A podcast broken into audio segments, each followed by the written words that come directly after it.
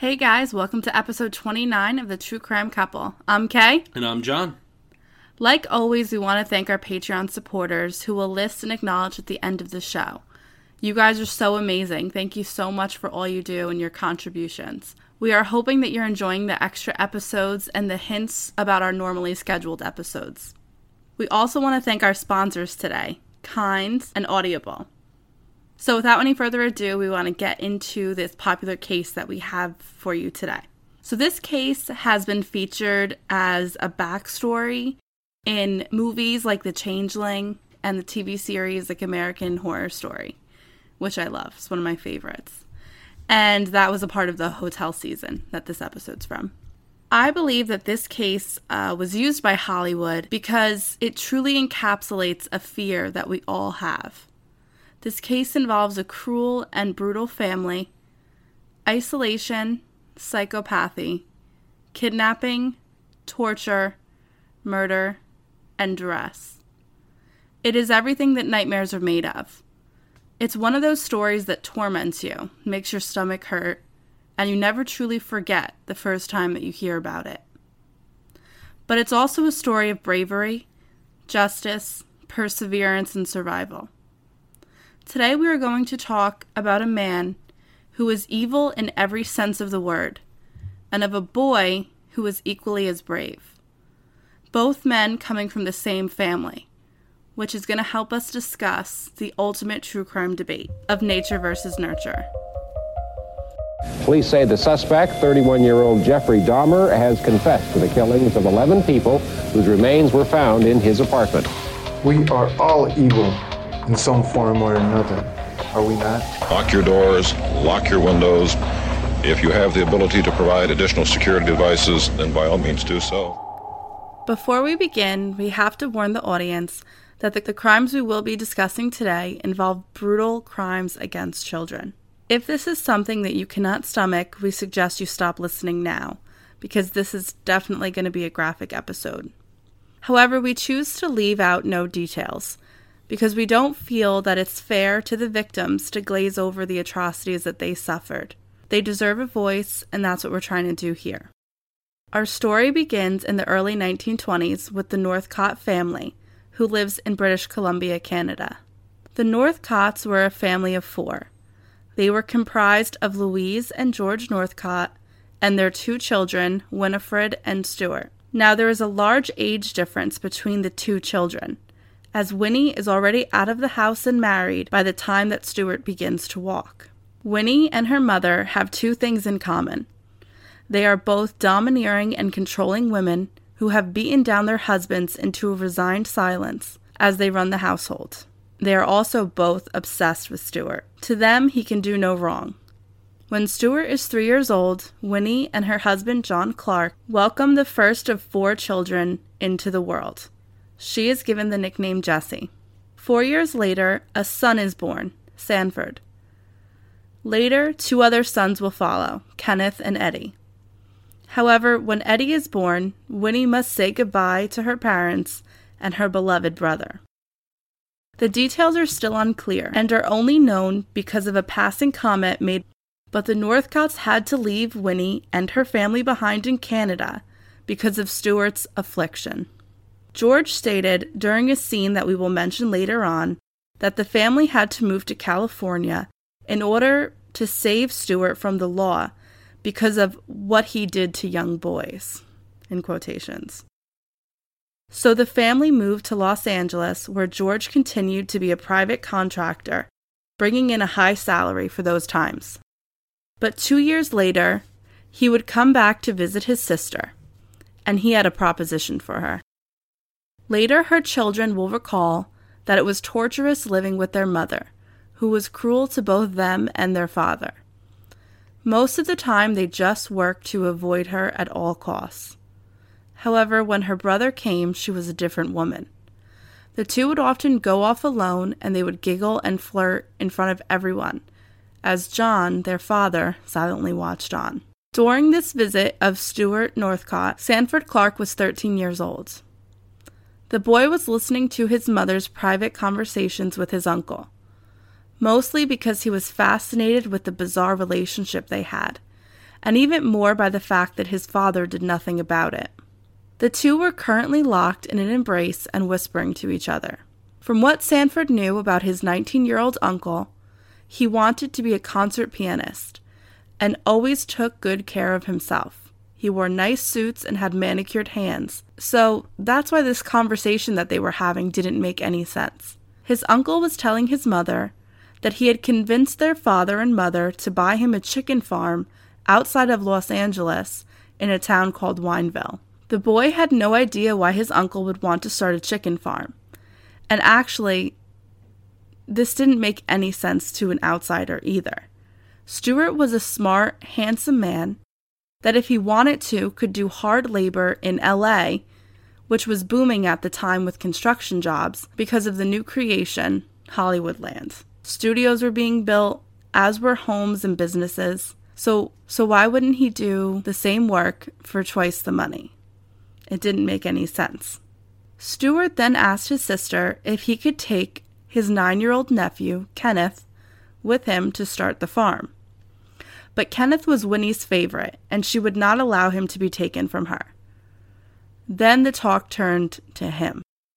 His stomach dropped. Uncle Stewart was trying to convince his mother that he could use young Sanford's help to build the farm and work there.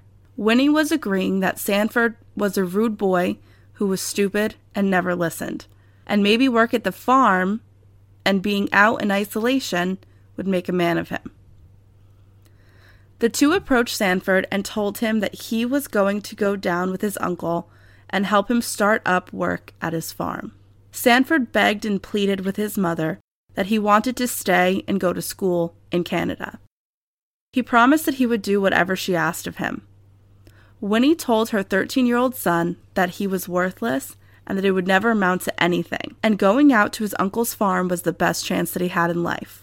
Stewart was giggling and laughing and telling Sanford to cheer up, that they were going to have a splendid time raising chickens and doing honest work.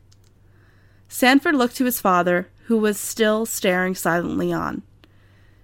He bore his eyes into his father, hoping that for once he would stand up for himself. And he did.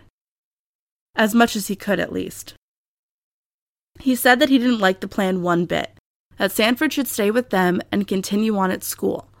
But Winnie ignored him, as did Stewart. And before Sanford knew what was happening, his bags were being packed, and he was saying goodbye to his brothers and his older sister Jessie, who he was closest with. He asked Jessie to stop this, don't make him go. But she told him not to worry and that she would come and get him as soon as she got herself out of this godforsaken house. When it came time to say goodbye to his parents, his mother just told him to mind his uncle. He leaned in to hug his father, and he said with his eyes what he couldn't say out loud I'm sorry, son. There's nothing I can do. The two began their journey from British Columbia down to Southern California in his uncle's new yellow Buick convertible roadster. It was 1926. When they got to the American border, he told Sanford that he was not to talk. He had to lie to the police at the border to get him into America. He was going to tell them that Sanford was an American citizen who had lost his papers, but he needed to return because a relative had passed away in California. From what Sanford could see, the police were getting annoyed with Stewart's ramblings and persistence, so they eventually just let the two cross the border. Imagine if that happened now. Could you imagine? Like that it would just never happen. No, it would definitely be a little bit harder to cross the border now. That's crazy to me. just But- like this guy's giving us a you know A hard hard time, time. let's just let him go. Let the fucking guy go. I want to carry on my day. Could you imagine? I think it just has to do with a lot of paperwork too. There's always Yeah. a lack of paperwork, and saying once you lost paperwork back then, it was pretty hard to get it back. So That's true. the pair drove during the day and slept at night. Stewart spreading out across the seats in the car, and Sanford on a pile of blankets on the ground. But the boy didn't mind because it allowed him to stretch out, something that he wasn't able to do during the driving daylight hours. Sanford thought to himself as he was trying to drift off to sleep how he was going to be able to deal with his uncle. From what he had seen, he was crazy. While they were driving, his moods would swing from one extreme to the other. One second he was manic and happy about the future at the chicken farm, and the next he would be extremely angry and hit the steering wheel and curse up a storm. Sanford noted one thing to himself. His uncle seemed to be the most happy when he was paying complete attention to him. It was just as they reached the border of California that Sanford felt the rage of his uncle for the first time. During a conversation they were having about Hollywood and movies, Sanford did not respond the way Stewart wanted him to, and he punched him in the head so hard that his head bounced off his chest and he bit his tongue, tasting blood. Again, when he didn't respond fast enough, another punch came. This time his vision got fuzzy and he saw stars. A few minutes later, Sanford said something, trying to make his uncle laugh, but it didn't work, and he was hit again, for a third time. But this time his uncle pulled the car over to the side of the road. He thought to himself, I want to run away. I need to get away from this man. But he knew running would only make him angry, and he didn't know what his, his uncle was capable of. His uncle grabbed his shirt and said to him, in a voice that Sanford recalled sounded like that of a teenage girl, Your mother told me how much trouble you are to her. A dreamer, can't pay attention, don't like school. But that will not happen with me. You're the kid, I'm the adult. You do what I say, and don't give me grief. This is how we're going to get along. Together in life, correct? And Sanford said correct. As they were driving further south, Stewart revealed his feelings to Sanford about the state of the world and his role in it. He said the way to fix the world was to take all of the kids that are good natured and just nurture them, treat them well. But the bad ones, the ones who do not listen, should be gotten rid of. And someone just had to have the willpower to do it. That was all. And this made Sanford think what were his uncle's plans at the chicken ranch? Stewart let his nephew know, as they were only a few minutes away, that they were going to stop and stay with his parents, Sanford's grandparents, for a few weeks while they ordered supplies and got plans for the ranch in order. Sanford didn't know his grandparents too well, but he had hoped that staying with them would make Stewart not hit him anymore. At the time of Sanford and Stewart's visit, George Northcott was 62 years old and his wife Louise was 54. When the two boys arrived, because if you think about it, they're both truly boys, right? He's only 19. Louise fawned over her son. She ran to greet him and tend to his every wish. She did not even acknowledge the presence of her grandson, that she hadn't seen since he was a she was a since he was a toddler. But with his grandmother and his uncle, he heard the same sweet and flirty conversations that he had heard back at his house with his mother. He didn't understand how Stewart could be charming enough to disarm the two meanest women he'd ever met in his 13 years on the planet. Although Sanford hoped that being at his grandparents' house would be good, it was quite the opposite. It was clear that he was not wanted there. His grandmother greeted him by telling him that his mother had called in advance to let her know how worthless he was and she also wanted to let him know how lucky he was that her boy was giving him a chance that he didn't deserve. She also warned him that Stewart was not to do any of the hard work at the ranch. He wasn't to have any calluses on his hands because he still wanted to be a famous concert pianist. And if he does, he'd have to pay for it. I think that I think that ship has kind of sailed. I don't think he's going to be a concert pianist Yeah, anymore. really. And, and also, like, just because you have calluses on your hands, th- th- they go away after a while. It's not like Well, I think she's just saying my son's too good for this work. course. That's what we sent you down here for. which it's so odd because then why would you go and get a chicken coop? You know what I mean? Yeah, It's chicken like ranch you're is defeating the whole work. purpose of everybody around you. Your whole family thinks that you're too good for that, and that your goals and your aspirations are way better than a chicken coop. Then what the hell do you fucking buy a chicken coop? Yeah, for? not too many people are passionate about chickens. I mean, chickens are tasty and they, you know, are cool, I guess. But I mean, It seems a little strange. Sanford agreed and sat in the living room while his uncle and grandparents discussed business. They were talking about how Stewart must do everything correctly because he expected his money back as quickly as possible. Stewart walked into the room with Sanford, away from his parents, and without any provocation punched Sanford in the side of his head. He was hit so hard that he fell into a wall. He was instantly disoriented, and he heard his grandfather call out, Don't you break anything in there. His grandmother walked in and sneered at the boy on the floor. Sanford tried to get up, and he instantly felt a force rock him back to the ground. His uncle told him that he needs to ask permission to get back up.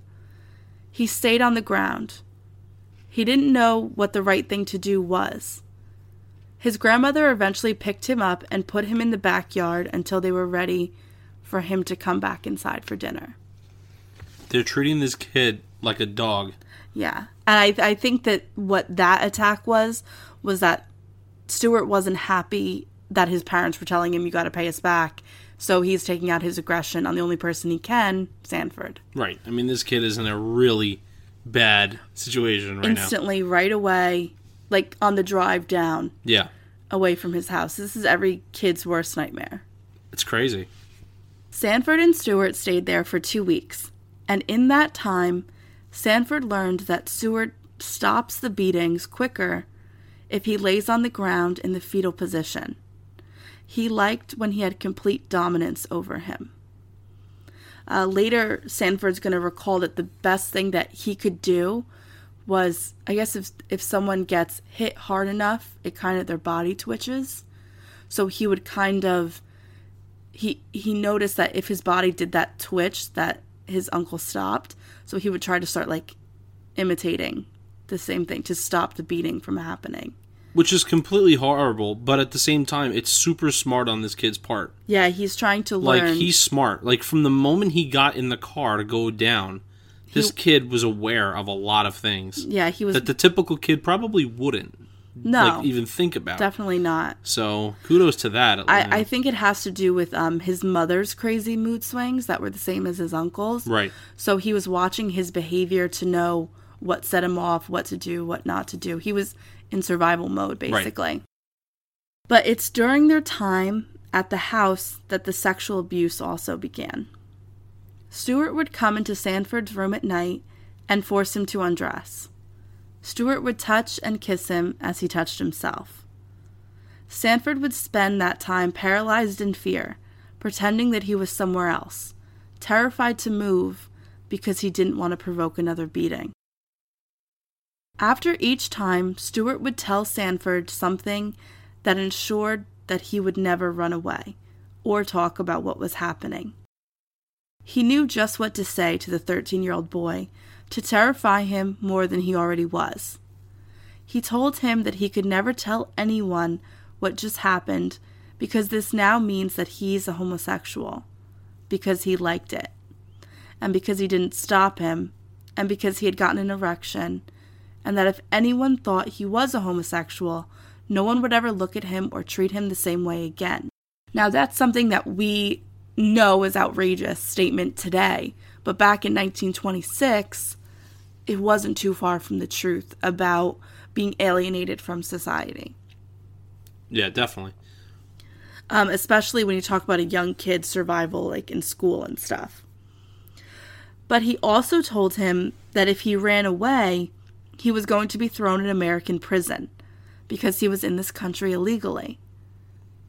Right. So this guy just used every tactic in the book to literally not not just beat him physically, but also mentally into submission. Exactly. That's what he did. Yeah. He said that in the American prisons, he would get raped by multiple men at the same time, and the guards would do nothing to stop it, and they would love a little boy like him. He told Sanford that he couldn't even run away if he wanted to, because they use something called the Oregon boot on you, and the older boys will always catch him with it on. So, what the Oregon boot is, it was something that was used in um, the early 1900s in American prisons. It's it's like a 50 pound weight that's put on your ankles. So it's a ball and chain. It's it's a ball and chain, but without like it allowed work, work better working conditions for the prisoners. Okay. Like they could move around without like the ball following them, but it's essentially a ball and chain, but just on your ankles. It's like like workout weights for your ankles. Yeah, except for prisoners. Um, but that actually stopped in 1918 was the use of the Oregon boot because it was found that it was cruel and unusual punishment because of the deformities that it was causing in the prisoners. oh wow. But all of those stories absolutely terrified him. Because to a 13 year old boy, there it's all true. And to Sanford, what he was enduring was better than what he would have to endure if he ran away. So now we're going to take a quick break and talk about our first sponsor, Kind. Have you guys ever tried Kind bars? You might have seen them in your local grocery store, coffee shop, or gym. They're all over the place. They make delicious, healthy snacks using whole ingredients. Well, if you're ready to try something tasty and healthy, we've got a special deal for you today. Try 20 Kind snacks from seven of their unique product lines with our new snack pack. Enjoy 50% off and free shipping on your first snack pack when you subscribe to it through Snack Club, Kind's monthly snack subscription service. Go to kindsnacks.com slash TCC for more details. The snack pack has the perfect mix of the kind favorites for all of your daily snacking needs. Like to start your day out with whole grains? Try the, the oats and honey with toasted coconut granola clusters. Need to snack healthy while on the go? Enjoy Kind's dark chocolate nuts and sea salt bar. Looking for a plant based protein? Take a bite of the crunchy peanut butter protein bar. We love Kind snacks, and the best part of it is that they're made in the United States with ingredients that you can recognize and pronounce. They use high quality, nutrient dense whole ingredients like whole nuts, whole grains to keep your body and your taste buds happy. My favorite bars are the dark chocolate nuts and sea salt and the peanut butter dark chocolate. But I also love putting the peanut butter whole grain clusters into my yogurt. So let's get to the deal. Visit kindsnacks.com slash TCC to learn more and subscribe to the snack pack, which you will receive for 50% off with free shipping. Again, that's kindsnacks.com slash TCC, and we thank them for sponsoring this podcast. Finally, after everything was set up and the supplies were sent to the ranch, Sanford and Stewart were leaving for Wineville. Wineville, California was so named because of the vineyards in the area, and the desert location that made up the chicken ranch had a beautiful backdrop of the San Bernardino Mountains.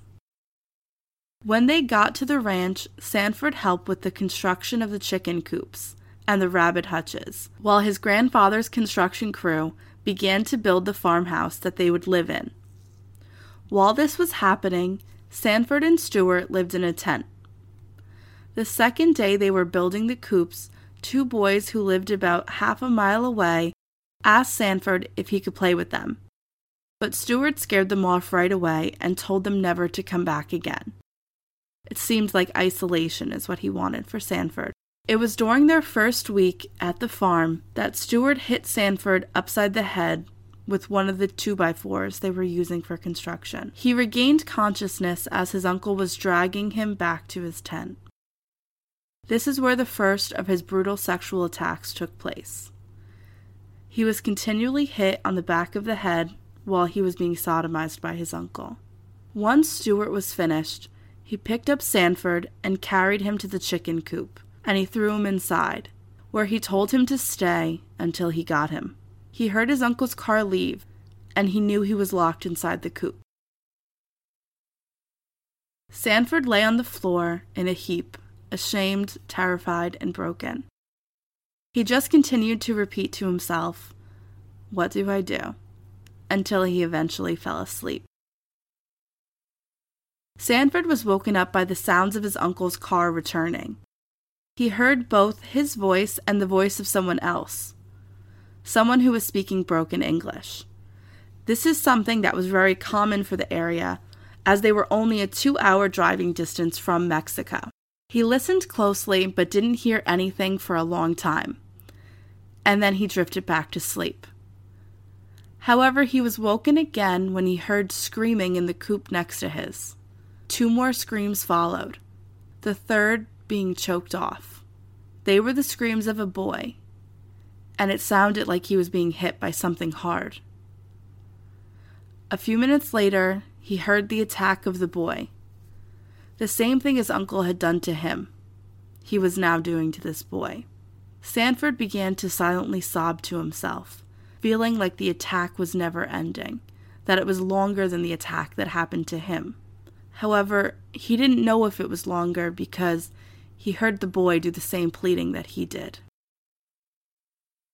And now he understood. This is why Stewart wanted to come here to be in isolation, to do what he wanted to do to him and other boys. After the attack of the boy ended, Stewart opened the chicken coop in which Sanford was in, and he ordered the boy to go and check the feed levels as he walked away laughing. Sanford heard the boy crying, but did as his uncle ordered. Is that just so casual? Like, just go do normal chores. Like, he's starting to create what he wants to be this new normal Right. for their living situation. It's it's just odd, you know, because like all these things that are not normal for children to do and then have to also watch now too and listen. I mean, he probably didn't see other these other boys and the actions that were being done to them. Yeah, the one like, boy right You know, now. maybe at this point. But I mean, even to, just to hear that, oh yeah, let me go ca- uh, casually do my chores. But I'm hearing kids being, you know, possibly sodomized and killed. Yeah, and I think that there's a guilt that's involved, but it's also a self preservation that makes him want to just do what his uncle's saying. Yeah, of course. I mean, you don't want to, you know, you don't want more fire and brimstone to rain down on you because this this guy was awful. Yeah, brutal. I think one of the scariest things that we can take from this first experience is that after Stewart is going to attack Sanford, there's no regret afterwards. He actually goes out and gets an, another boy. Right. That's what's that shows that he is a sadistic man and that he has zero remorse. It also shows, like, I, in my opinion, that must have been doing this a while Right, and that this didn't happen. You know, to have this sort of um, escalation. exactly this the escalation's kind of off unless he was doing it for a while. Well, that's So- what was implied as to why they had to go to America. Right. Right. Stewart kept the boy, whose name we will never know, for a week in the chicken coop. He would gag him when the workers were there during the day, and at night he would resume his attacks that Sanford tried to ignore. He pretended the boy wasn't there, and he avoided the chicken coop at all costs. Stewart noticed this, and wanting to traumatize Sanford even further, he asked him to go and bring the boy some beans. Sanford brought the beans to the coop, his legs shaking, and then he opened the door, and he noticed that the boy was the same size as him, but must have been a few years older. He also noticed that the boy was covered in bruises. He was holding his arm in a way which made it look like it was broken. He couldn't even make out the features on his face because he was so badly deformed by swollen skin, bruises, and dried blood. The boy began yelling and screaming in Spanish, gesturing to the chains. Although he didn't know what he was saying, he knew that he should help. He knew that he wanted him to let him out so that he could run away, or that they could run away together, because that's what it seemed like he was gesturing. Right. The only thing that he was saying in English was you and me, you and me. Well, I mean, I, I would assume he's probably thinking, okay, well, we're the same around the same age, And he can let me out. right? Exactly, and like this, whatever's happening to me is probably happening to you. You know what I mean? Yeah. Or you're you're here to save me. Right. Sanford wanted to help the boy, and he wanted to help himself. He also knew that if he was going to help, he needed to think this through, because he didn't want to suffer the consequences of a poorly thought out escape plan. Sanford tried to bring the beans closer towards the boy, but with his hysterical gesturing, he knocked the can over. He raised his hands up to calm the boy down and kept whispering to him, He'll be back, don't worry. He'll be back. The boy seemed to somehow understand, and he quieted down. As Sanford walked away, he began thinking up plans. If they managed to get away, would they even be able to talk to police? It seemed most likely that the boy was also here illegally in the country, Now, would they care about these two boys, these illegal immigrants, and their pleas for help? Would they even believe them? He also knew it would take a lot of time to cut through those chains around the boy. He'd have to use a hacksaw, and that would take a really long time. He finally decided that he was, he was at least going to try. And that night, while his uncle was sleeping, he would go visit the boy again. When Sanford returned to the campsite, his uncle was laughing. He asked him how his meeting with the boy went.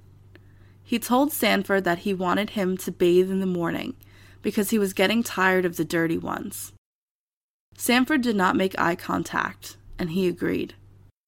His uncle went to bed, and Sanford waited for him to go to sleep. But before his uncle fell asleep, he did. And when he woke up, he realized it was morning, and he panicked. His uncle never lets him sleep that late. He jumped up, bracing himself for an attack. He ran out of the tent and noticed that his uncle's car wasn't there. This was his chance. He could get the boy out now. So he ran to the coop as quickly as he could. But there was no boy. There wasn't a trace of him or the chains. The blood that had covered the coop yesterday and the bloody blankets that covered the floor were all gone, like the boy never existed. So Sanford continued with the chores. He knew he'd pay for it if they weren't done. Sanford kept telling himself that maybe his uncle was returning the boy to his town, or where he found him, but in his heart, he knew that the boy was dead. That night, Stewart returned, and he was in one of his manic moods. When he walked up, Sanford was reading one of the detective novels that he had brought in with him. Stewart said, You're wasting your time with those novels because you're not learning anything. If it would help us, if those novels would teach you something, I'd like that you were reading them. It would be nice if you learned how to do something like get rid of a body. You know, one that's about a hundred pounds. Do you know how to do that, Sanford? Stewart asked him. And when he said no, he told him that he did and then he went in the tent. Then Stewart popped his head back out, and he said, Anyone can kill, but only an artist can get away with it. And went back inside. Interesting. Yeah. It, it definitely seems like this is not, this is probably the first murder that's going to take place on the ranch, but I don't think it's the first murder that. That he has That done. he's oh, done. Oh, absolutely not. After the first boy, Stewart seemed to get worse and worse. He began to chain up Sanford, only letting him out to do the chores around the ranch. Stewart was becoming more violent. It seemed like he wasn't able to continue all of the rapes because they were so violent. Um, so when he physically couldn't, wasn't able to rape the boy, he would use large pieces of wood and chicken wire. When recalling his time at the ranch, Sanford said that he bled every day and couldn't sit down. Knowing that three months had passed since Sanford had written home, he knew that the boy had to write a letter. He forced the boy to scribble down everything that he dictated to him. In the end, Sanford's first letter home read as follows, written in his shaky, unpracticed cursive Dear family, Everything Uncle Stewart said he would do, he has done for me. I am healthy and working hard whenever I am not in school. My school teacher, Mrs. Harberdasher, says Uncle Stewart is doing a good job of teaching me everything I need to know about the farm, and she should know because her whole family is from a long line of farmers in the area and they have made several fortunes in citrus crops and cows. My scouting group had a camp out right here on the ranch, and Uncle Stewart provided the tents. I hope you are all well. I am fine. But Sanford didn't want to sign the letter. He felt like it was a lie. He knew his only chance of getting out of this place was Jessie. But Stewart beat him until he was unconscious. And when he woke up, he had to give in. And he signed the letter. Stewart told him that the only reason he was keeping him alive was because he was an asset and not a liability. But the second he became one, he was dead. But Sanford was right. His sister was beginning to get suspicious. She had moved out of her parents' house and went to a local calling center to find out if there were any Northcotts who had phones registered in their name in California. She was worried because she would have thought that her brother would have written to her by now. The two were very close. However, there were no phones registered to any Northcotts, and she knew that she'd have to save for months if she wanted to go see her brother. She had recently arranged a meeting with her father, without her mother there. When she met with her father, he seemed nervous. She asked him what was wrong. He told her that he had done something that he knew his wife would get upset about. He opened a piece of mail that had her name on it, but it was from his son, so he felt like he should be able to read it as well. When he told Jessie, he never showed Winnie because he thinks there's something wrong with the letter, and he knows she wouldn't care. He gave Jessie the letter, and she read it. The two then agreed that the letter says that he's going to school, but his handwriting hadn't improved one bit, and he would never write sentences like that. Something was very wrong with that letter. John Clark gave his daughter a letter that he had written before he got there. He asked her if she could write a letter and mail it from her house and include the letter that he had written to give to his son. They should try and talk to him through Jessie's address so that Winnie could not intercept it. They needed to find what was going on with Sanford. The night that Sanford was attacked because he wouldn't sign the letter, he tried to run away. He knew his uncle was sleeping and he made a run for it. He got as far as a nearby river, but he knew that if he tried to run any further, he would only go further into the desert, where he knew he wouldn't survive. Or he would have to double back and then go further into town. And he knew at this point he wouldn't make it. So he walked back to the ranch. And it seemed as if Stewart did not know he was gone. So he walked back into the coop that he was being held in, and he went to sleep. But it seemed that his uncle did know that he tried to run off, because he was awoken the next morning by a pot of boiling water being poured all over his back. The water was so hot that his skin bubbled and peeled off.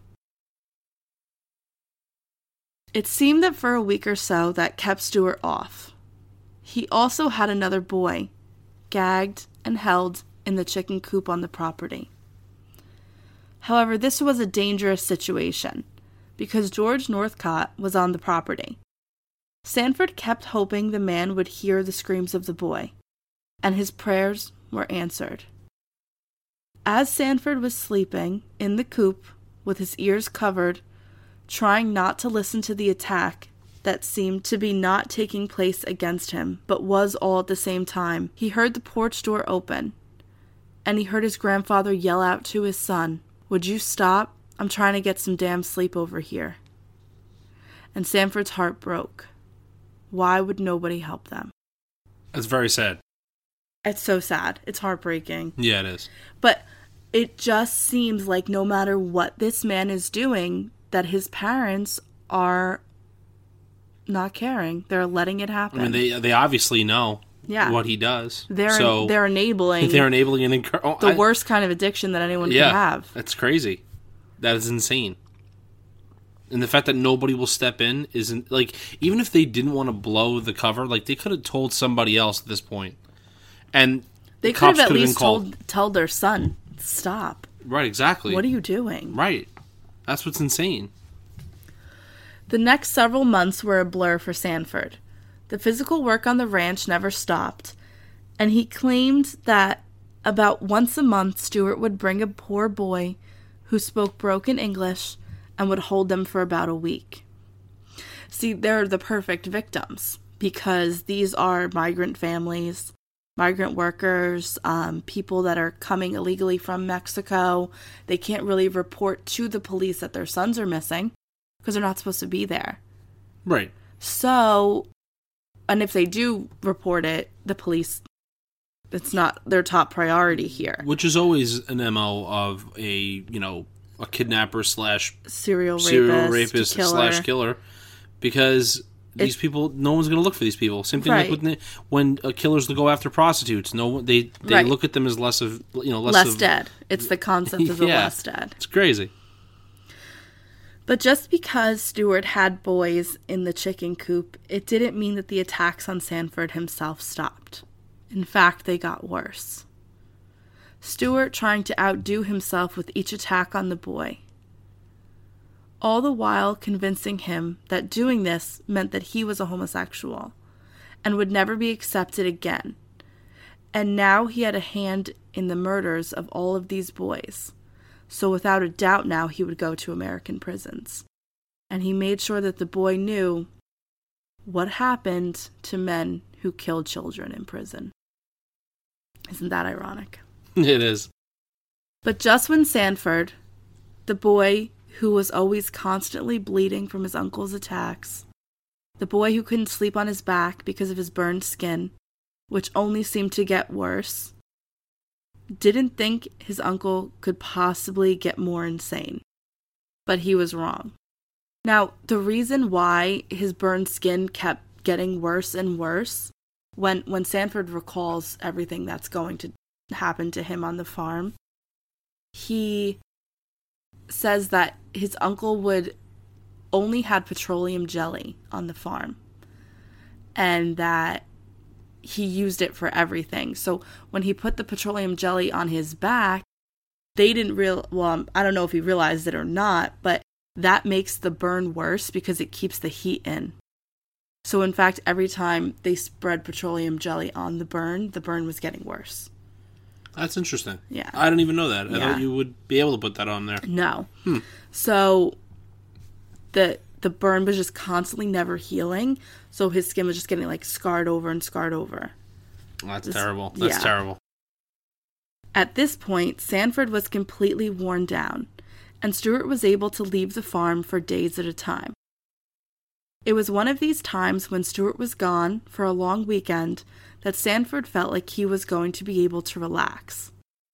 However, he saw that yellow roadster coming up the drive to the ranch. And he heard his uncle's voice taunting him, telling him to come over, come over, that he had a surprise for him. And he did indeed have a box with him. And there was a towel over the box. He slowly lifted the towel, and Sanford leaned in to see what it is. What's in the box? At, but this is like really though, like what's in the box? Same thing as the movie. Oh, wow. At first his at first he thought he only saw an animal in the box and just thought that Stewart was teasing him. But then he realized it wasn't an animal. It was the head of a man. Oh, okay. Yeah, this time the joke it's not a joke. It's okay, that escalated. really a- that escalated extremely really a quickly. head in the box. Wow. Okay.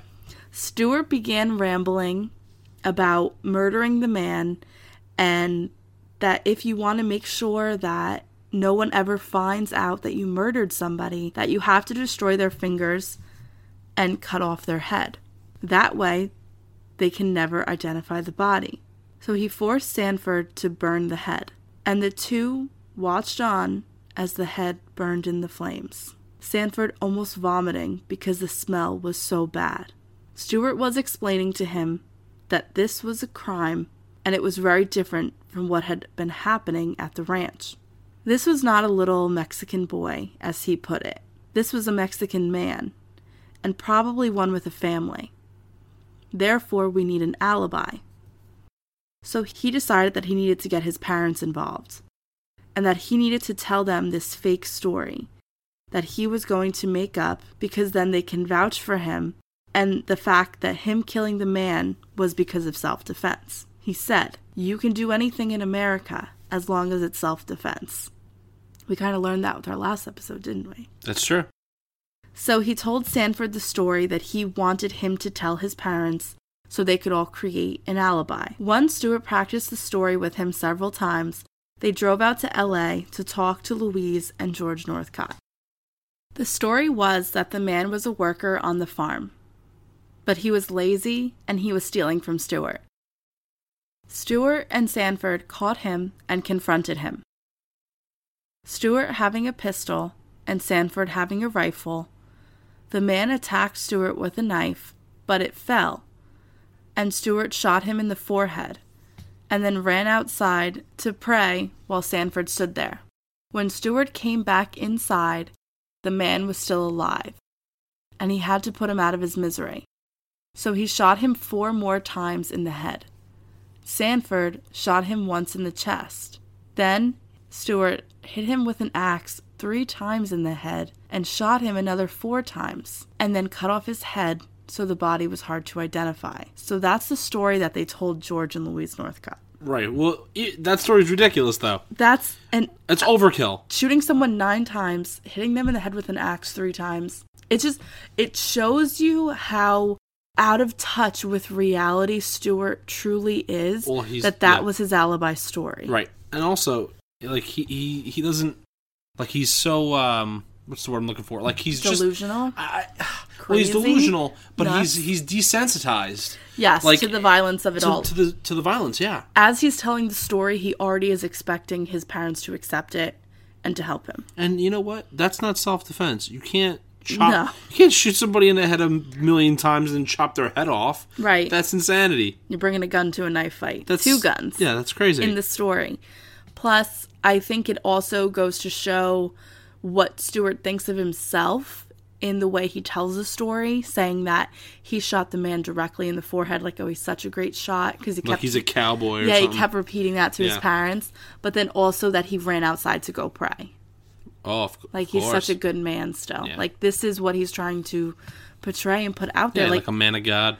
like he's some kind of I guess movie star. He does have this fascination with Hollywood and being famous and the movies and and that's what I think I think he's playing a role in his head. Could be. So when his father began to start asking questions, Stewart got angry. But then his mother started saying that everything was going to be okay. And Stewart completely changed, like with a snap of a finger. He starts crying and putting his head on his mother's shoulders and saying he was so upset and that he was sorry and that he was really stressed out. And then his mother suggested that they go to the movies because he was so stressed. And and he, they did. They just went to the movies after this whole story was said. And afterwards, Sanford, after his uncle and his grandmother leave, he he goes into the bathroom and he he vomits because he's just so he can't believe it. Like just when he thinks, okay, someone's got to step in. This is ridiculous. Nobody does. And then the kid just like burned a head. Yeah. Like so he's not 13-year-old he's boy. not okay right now. No. And um, when he comes back out, he sees that George Northcott has his his head in his hands and he's resigned, exhausted. And then he he sees his father and his grandfather. Right. Well, there, I I could see that there being like a, Similarities. similarity Yeah. in, Their in lives this family are parallel. dynamic. Yes, the family dynamic is uh, very Similar. similar.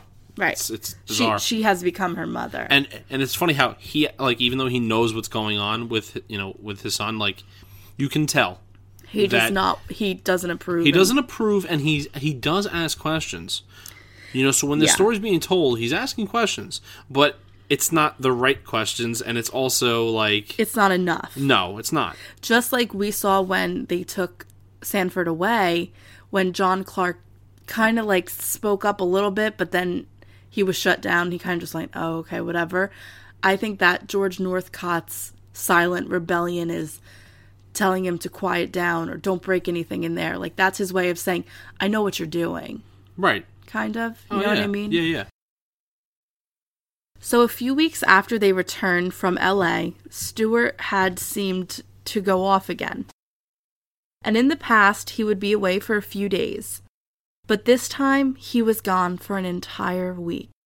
Sanford was still, however, in constant fear of not knowing, of not knowing when his uncle was going to come back, what he was going to bring back, or what he was going to do when he returned. In the middle of the eighth day that Stewart had been away, Sanford heard his car pulling up in the drive. He also heard the music blasting and two people talking. So, It was true, Uncle Stewart had been out hunting for fresh meat, as he always called it. And Sanford's stomach hurt so bad, the way it always does when he knew what the boys in the car were in for. He was trying to avoid running into the two, so he stayed in the feed room as the car engine shut off. But this finally allowed him to be able to hear the voices and what they were saying. It wasn't Spanish or even broken English, it was English. As Sanford walked out of the feed room, curious, Stewart called out to him Sanford, come here. I have a new playmate for you. Say hello to him. His name is Walter Collins. Sanford stopped dead in his tracks. He walked up to the nicely dressed boy. Hi, Walter said eagerly. You're Sanford, right? I thought you worked at the ranch. Yeah, hi, Chicken Ranch, Sanford answered. He was staring at his uncle in complete surprise. Walter Collins, Sanford asked. That's his name, his uncle replied. I've heard you say that name. Do you already know him? I do, Uncle Stewart said, and then turned and play whispered to Walter. He's so jealous, just like a wife. Walter nodded. He does know us, my mom and me. You know their family, Uncle Stewart? Now, not too much, Stewart replied. My mom met him just that one time at the store. You see, jealous wife. A couple years back, I worked at the grocery store where Walter used to come in and run errands with his mother. She almost never did the shopping herself. Sanford nodded. He remembered. Uncle Stewart had told him about this boy and what he'd always wanted to do to him. But Walter was looking around and he seemed confused. He asked where the horses were, and he kept asking, This can't be the real ranch, right? Where are the horses? Where are the horses? Well, actually, Walter, Sanford said, we don't have any animals like that here. Sanford was completely thrown by the arrival of the boy, who certainly appeared to be headed for the victim's shed. But this time he already knew Uncle Stewart, and he knew this was a problem. And if the boy's mother had met Stewart at one time, then surely this boy had to be returned home unharmed.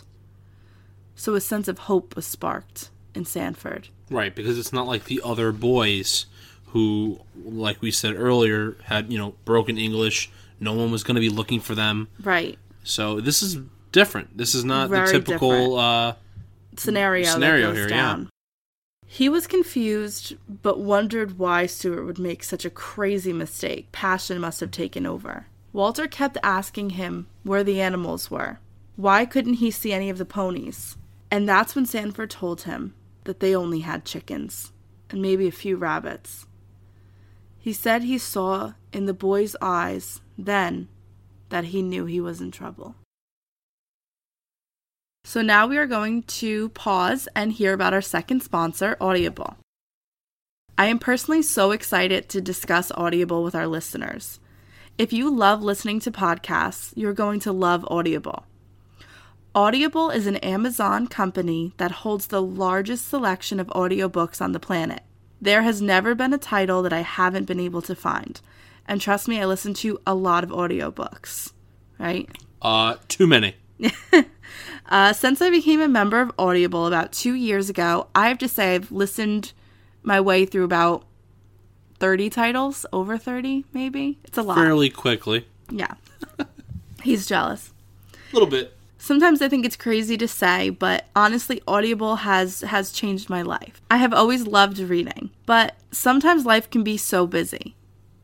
And Audible makes it possible to complete everyday activities while getting in your reading. It really relaxes me. Audiobooks are also a great sidekick for summer activities like hiking, sunbathing on the beach, running, road tripping, and just enjoying downtime outdoors. Like you all know, listening is a better way to binge content you love while doing the things you love. Currently, I just finished the new Stephen King novel, The Outsider, which was, of course, another horror masterpiece by the master himself, and I just moved on to the new Ruth Ware title, The Death of Mrs. Westaway, which actually scared me while I was cleaning the apartment this morning. She always jumps. Yeah. Audible always helps you listen to more books by letting you switch seamlessly between devices, picking up exactly where you left off. Whether it's on your phone, through your car, from a tablet, or on your home or at home on Amazon Echo, you can get you can get through a ton of books, hands and eyes free, while doing almost anything. Audible members get a credit every month good for any audiobook in our store, regardless of price. And unused credits roll over until the next month. Don't like your audiobook? You can exchange it, no questions asked. And honestly, that process is so easy.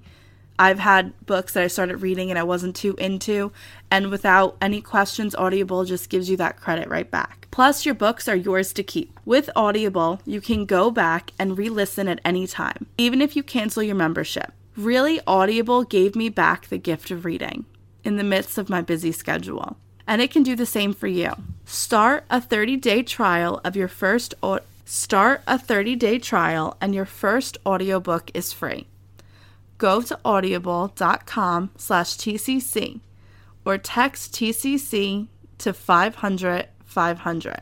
Again, start a 30-day trial and your first audiobook is free. Go to audible.com slash TCC or text TCC to 500 500 and you can do anything with these audiobooks.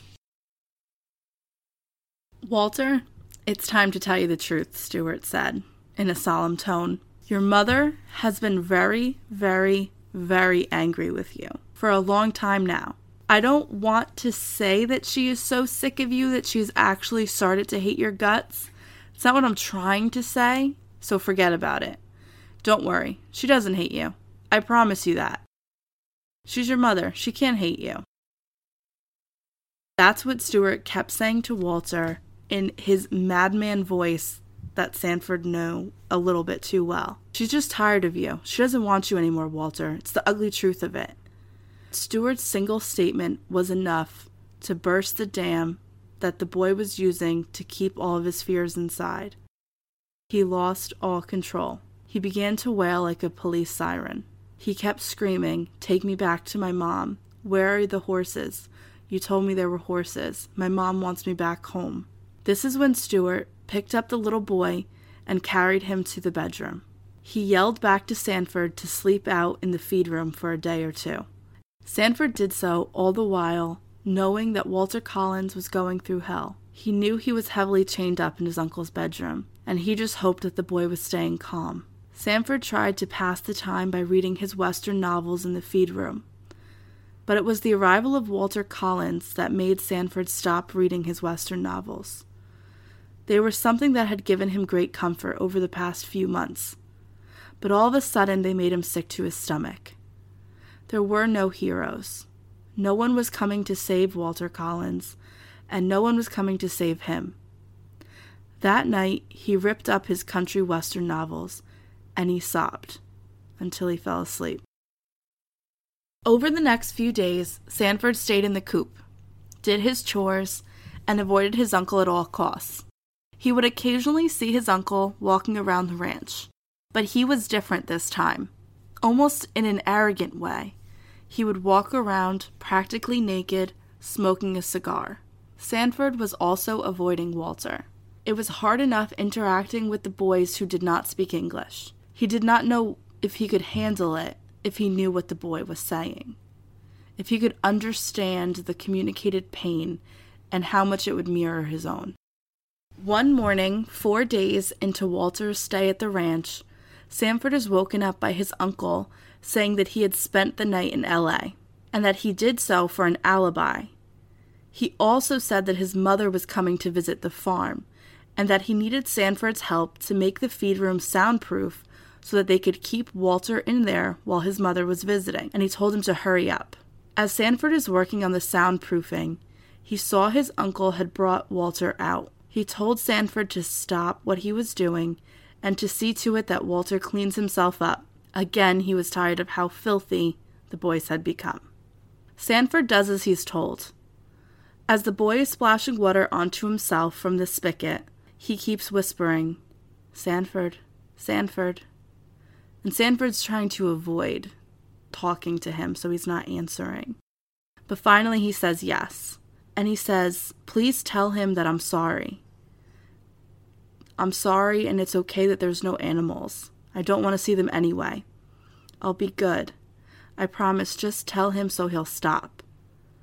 And the boy went hysterical for a moment, but then quickly pulled himself together. A lesson that Sanford had learned as well. He told him that crying won't help him, and he just needs to stay calm and let him do what he wants, and he'll be done quicker. He promises he will let him go back to his mom just to calm down. He asked why he came out here anyway, and he said that he came out because he thought that this was a ranch where there were horses, especially a horse that loved little boys, because he was told a story that there was a horse who broke his leg, and a little boy saved it, and that little boy looked like him, and Stewart told him that if he went to the ranch, the horse would love him just like he loved the little boy. They were both silent after that for a very long time. And Sanford told him to make sure that he washed up well so that he didn't make his uncle angry. And the boy did. Sanford's grandmother came to the ranch the next day. The first few days of her visit were quiet. She helped with the work on the farm. It appeared that she wanted to make sure that everything was being run according to plan so Stewart could pay back the loan. However, on the third night, as Sanford was preparing dinner, his grandmother ran into the kitchen and began str- began screaming at Stewart. She even hit him upside the head. Sanford noted it was the same way that Stewart hit him. She was saying that she saw him sneaking out to the feed room all the time, bringing nothing there and bringing nothing back, so she figured that she'd go check on her little boy's interests. So she got the keys and went to the shed. She was screaming that she talked to the boy, and Stewart was telling her not to believe anything the boy said, that he was a liar. And the rest of the conversation goes as follows. Louise Northcott said, He tried to tell me that he was sorry. Sorry, Stewart. He kept on saying it. Sorry, sorry, sorry. He said his mother told him that you seem nice. Oh, and he wants you to know that he doesn't care that you don't have a pony. Jesus, Stewart. A pony? All right, I know how this has to look to you, Stewart replied. Stop right there, son. I've turned my back on your special I've turned my back on your special interests year after year. We moved our family out of Canada and hope to leave your special interests behind. My advice and my protection has kept you out of jail because of your special interests. Now you have rewarded me by taking a risk with somebody who knows you. He doesn't know me, Stewart said. He's got a mother out there that met you. Don't you know how stupid that is? Did you why did you do that? Why did you do that? Sanford could only watch in horrified fascination while Uncle while his uncle's lower lip began to quiver. Seconds later, he burst into tears, just like he had done at the house when they were talking about the Mexican man's murder. He started to cry and started pleading and calling Louise mommy, mommy over and over again. And that's when Louise said that she would take care of everything. Not to worry, she was going to make sure that no one found out that her son had taken Walter Collins. When Stewart asked how she was going to do that, Louise responded, We have to kill him. And just then, a wordless rush of air blasted through Sanford's lips. He couldn't believe it. It was all the protest that his grandmother would stand for. And she looked at the boy and said, Shut up, or you're next. Louise Northcott then said she had been laying with the boy until he fell asleep, comforting him. So now they were going to go out there and kill him. The three of them walked out to the shed.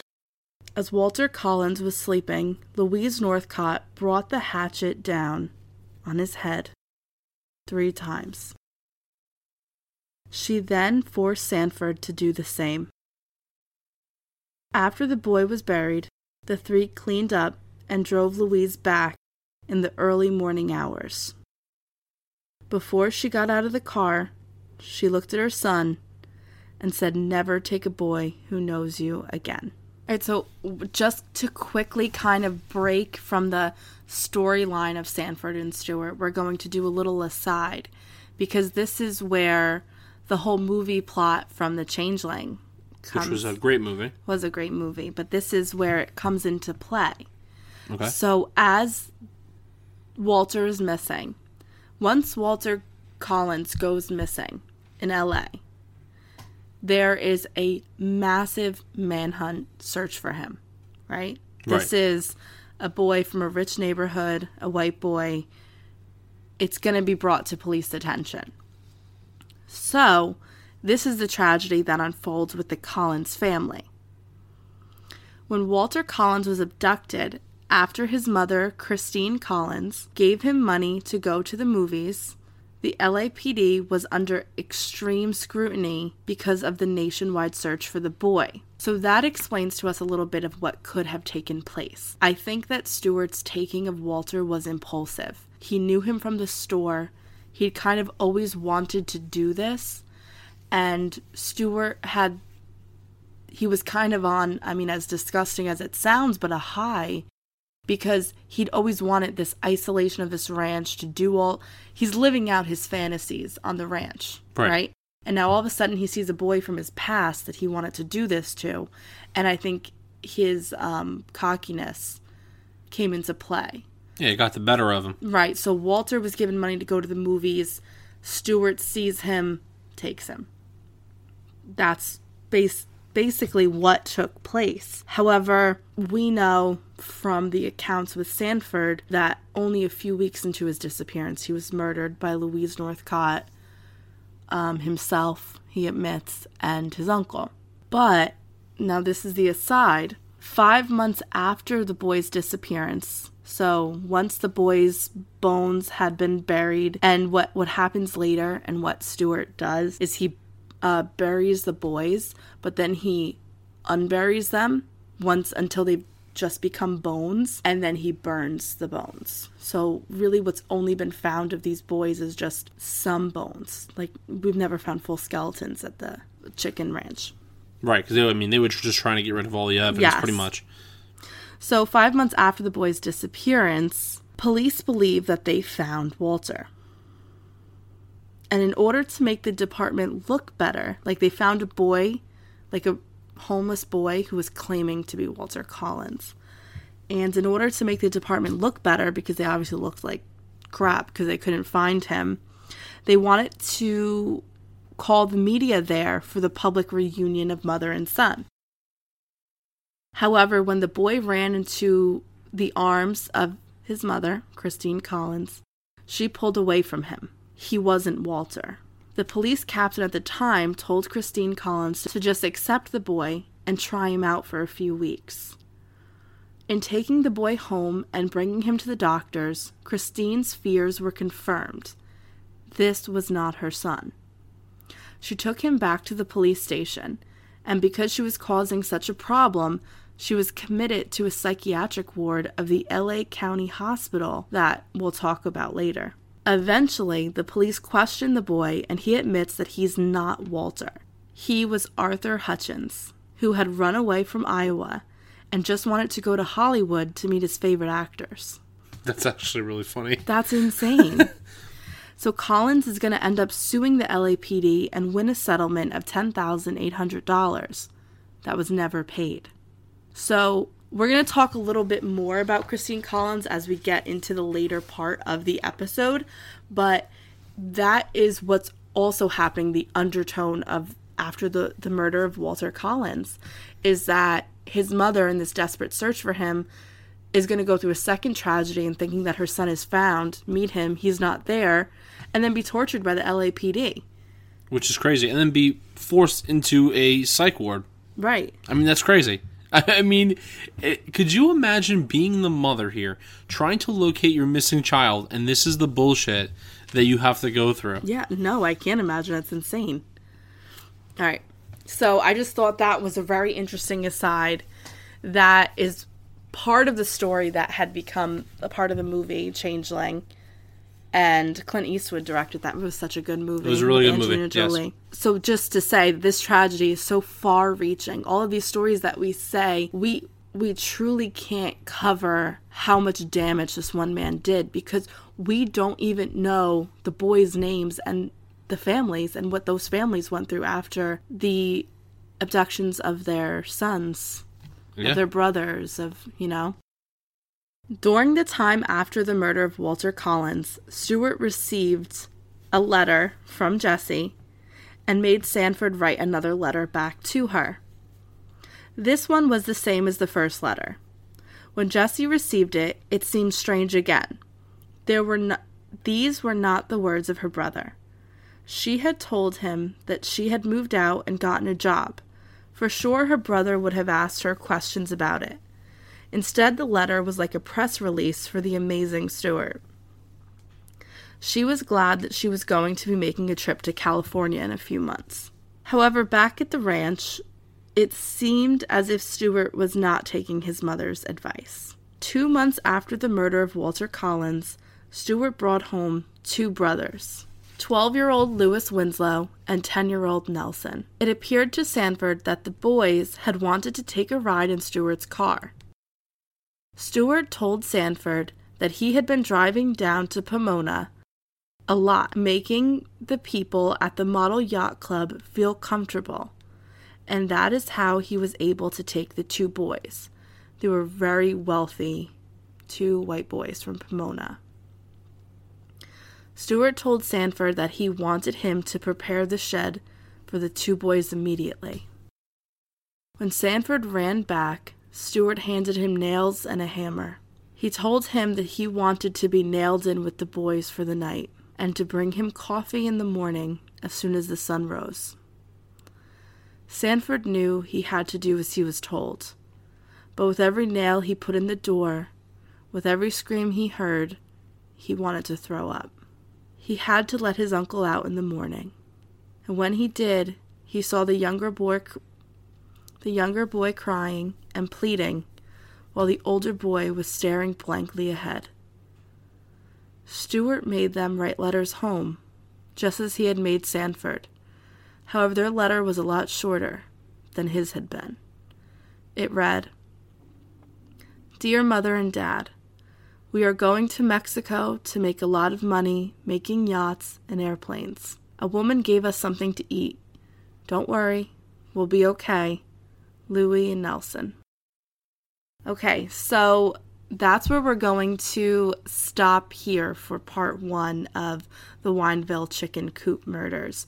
We definitely have another hour and a half episode in with this one, so we didn't want to overwhelm you and just do a three hour episode, but we're going to record the next part tomorrow. So you'll have that episode by Thursday. So this one you guys are getting today, and then Thursday we'll have part two ready for you to go. It's definitely sad. It's a lot to take in. It was a lot to research it and to write it, and the story is only half over. So there's a lot more coming. Yeah, a lot of uh, twists, developments. It's Yeah. crazy. It's a lot. This one, this is one that I remember getting to me pretty hard. So, um, it was definitely interesting to go really deep into this case and find out all this information. So, we'll have part two for you out and ready to go. And that's when we're going to also again thank our Patreon supporters. If you want to donate to us on Patreon, you can do so at patreon.com slash true crime couple and tell us what you think about part one so far on either Twitter or Instagram at True Crime Couple. All right. Thanks, guys, and see you soon. Bye, guys.